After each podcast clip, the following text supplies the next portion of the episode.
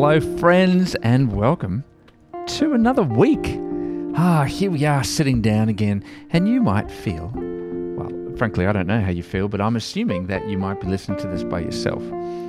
But do you know you're actually not listening to this by yourself? Because there are well over 100 people a day who listen to this, and if you lined all of those up with the waking hours, there is not enough hours in the day for these to be run back to back without them overlapping. So, right now, as you're listening, be encouraged to know that you're not alone. You're part of a community who are listening to God's word together every day. And we are doing this, and we have come a long way. And boy, do we still have so much further to go. But it is good to know that this is a journey we are taking together because as we are reading in the book of Acts, this is a community faith and this is a journey of God's people, not just one of God's people, but all of God's people. So, welcome. It is lovely to have you here with me and for me to be invited into your lives, plural, as we do this together. But enough about us. Let's get back to Paul and his journey around the ancient world. And here we are, taking the next step forward in Acts chapter 16.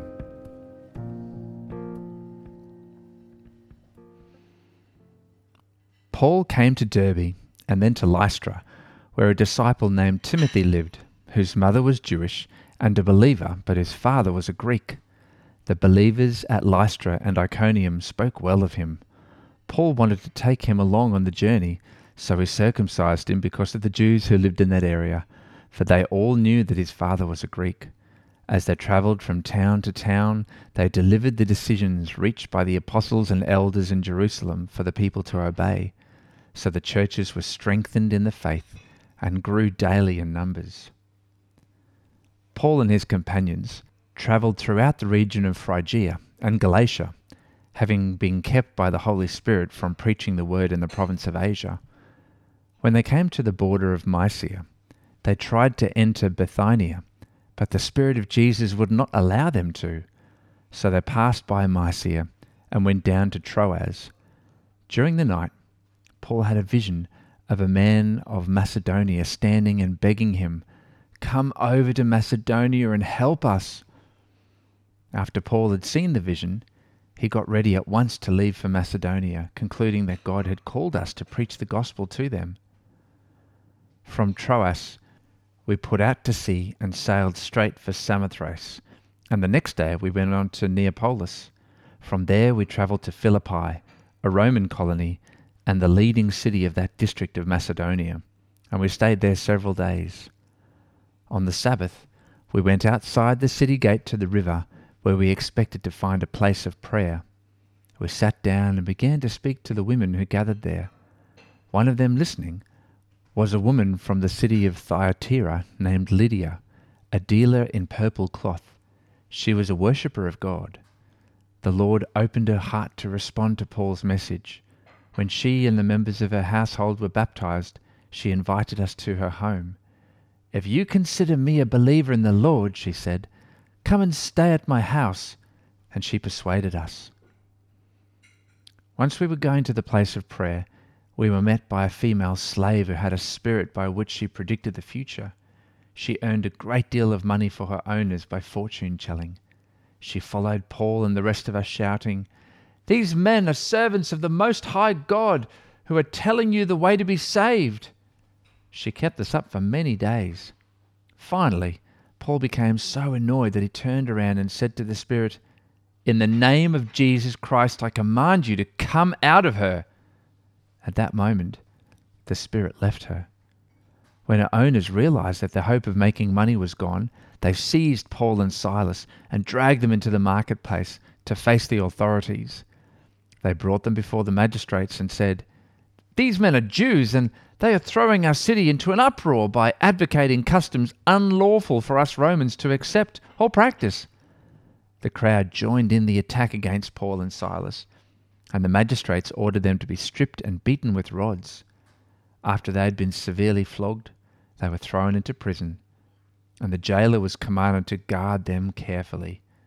When he received these orders, he put them in the inner cell and fastened their feet in the stocks. About midnight, Paul and Silas were praying and singing hymns to God, and the other prisoners were listening to them. Suddenly, there was such a violent earthquake that the foundations of the prison were shaken. At once, all the prison doors flew open, and everyone's chains came loose. The jailer woke up, and when he saw the prison doors were open, he drew his sword and was about to kill himself because he thought the prisoners had escaped. But Paul shouted, Don't harm yourself. We're all here.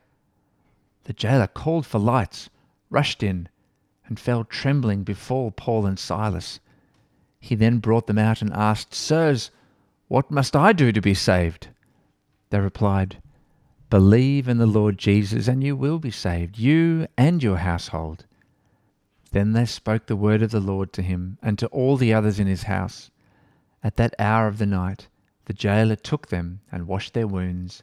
Then immediately he and all his household were baptized. The jailer brought them into his house and set a meal before them. He was filled with joy because he had come to believe in God, he and his whole household. When it was daylight, the magistrates sent their officers to the jailer with the order Release those men. The jailer told Paul, The magistrates have ordered that you and Silas be released. Now you can leave.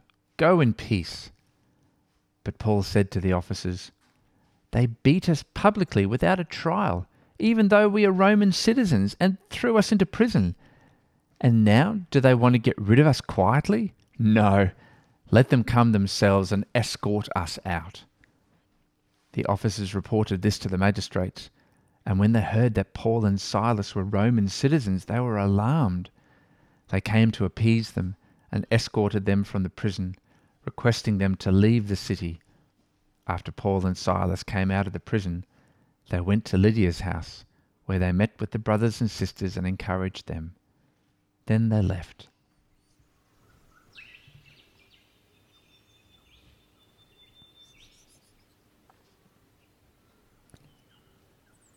Lord, thank you for your love for us. And thank you for our opportunity to love the people around us. But Lord, so often we we misunderstand love to mean being a footstool. And I thank you for this wonderful example of Paul and Silas who know their rights and stand up for what is right and stand up for what they know is a fair way to be treated. Lord, give us your spirit of boldness to stand up for what we know is right, so that we can love, yes, but we can also be on the side of justice. Lord, give us your spirit of wisdom so that we can live in a way that upholds your kingdom and your values. And we pray this in the name of Jesus. Amen.